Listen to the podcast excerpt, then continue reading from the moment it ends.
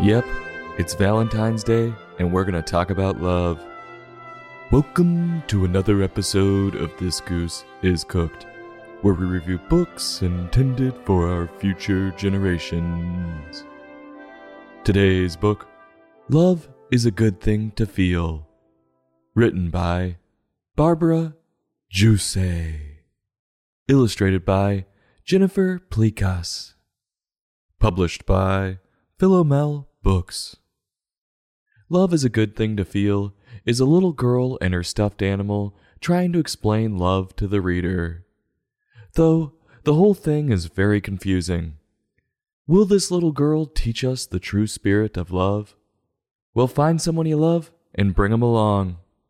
Or maybe you don't want to drag 'em through this book. I don't know. The dissertation begins on a girl and a bunny stuffed animal. You don't get her name, but she tells you how good love feels. Don't rub it in. Her and the bunny, which now I can't tell if he's a stuffed animal or not, because he's performing tasks like drawing. I'm just going to assume that's in her imagination. They're telling the reader all the different ways you can say, I love you. She doesn't need to push it on me. I'll say it when I'm good and ready.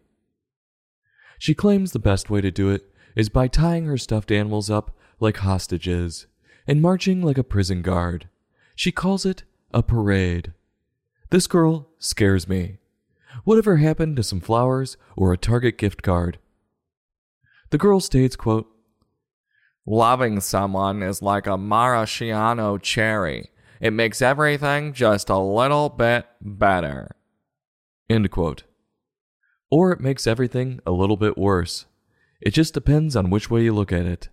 I used to figure out the best way to scoop around those things when I saw them in my ice cream. I treated them like poison. Is she saying that I should stay away from loving someone? Well, she goes on and talks about doubling the fun or some shit. But I only see her and her stuffed animal. How could it be double the fun if it's just her? In fact, for a girl lecturing me about love, there's a lot of pictures of just her and her stuffed animal bunny. Does she know exactly what love is? Here's a quote that I have no clue what the hell she is trying to say. It's just gibberish. Quote, Also, for example, you can make bad better with someone to share. End quote. Was that English? What does she mean by that? If you love someone, you can drag them down with you? Or is bad the wrong word there? And should it be replaced with boring? Because then it makes sense. To give it context, she is tap dancing on a coffee table. And because of this, she gets put into timeout by her mom. She's naughty. Out of nowhere, she goes into a time that she clearly has PTSD about because it has nothing to do with love. It's random. She discusses a time when a friend saw her underwear when she was on the monkey bars. That's no big deal. That used to happen to my old boss all the time. It must have been traumatizing for her, though, because I don't see one reference to love on that whole page. But hey, I finally got this girl's name.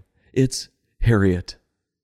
Next, she goes into feelings and that you don't always have to feel good with love. And you can see her afraid and sad in various pictures. I had a buddy who was afraid of his last girlfriend. I had no clue it was normal to feel that way.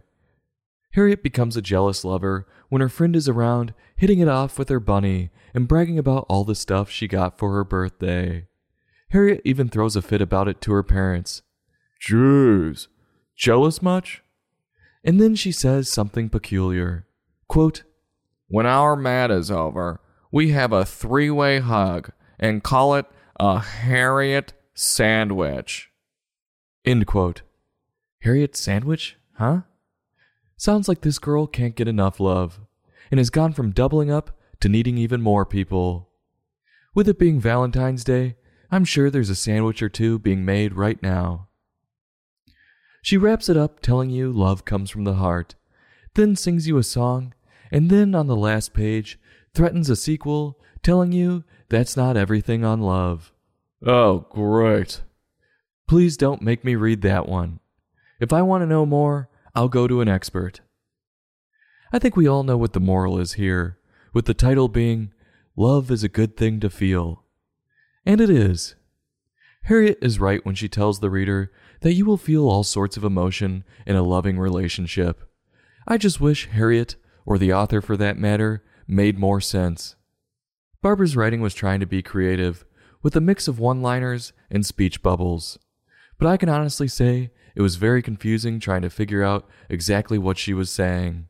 I had to reread the dissertation three times. And what was the deal with the bunny? Wouldn't it be better to show Harriet loving someone, not something? But instead, it felt like a little girl searching for love and telling you what exactly she imagined it to be like, because she had little human interaction. Lastly, to not know the main character's name till 15 pages in was quite perplexing. As for Jennifer's pictures, I can honestly say I enjoyed them. She brought her own style and she mixed up the drawings to change the focal points by having just the main character and no background on some pages, or a full picture on others. If you're struggling on Valentine's Day, I don't know if this one's for you. It will probably leave you more frustrated and confused. Or maybe you'll like it. That's how confused I am. So, on a scale from 1 to 5, I'm going to give this book a 1.9. I'm turning my nose up at it and then sneaking a bite when no one is looking. This goose is cooked. Join us next time for another in depth book review.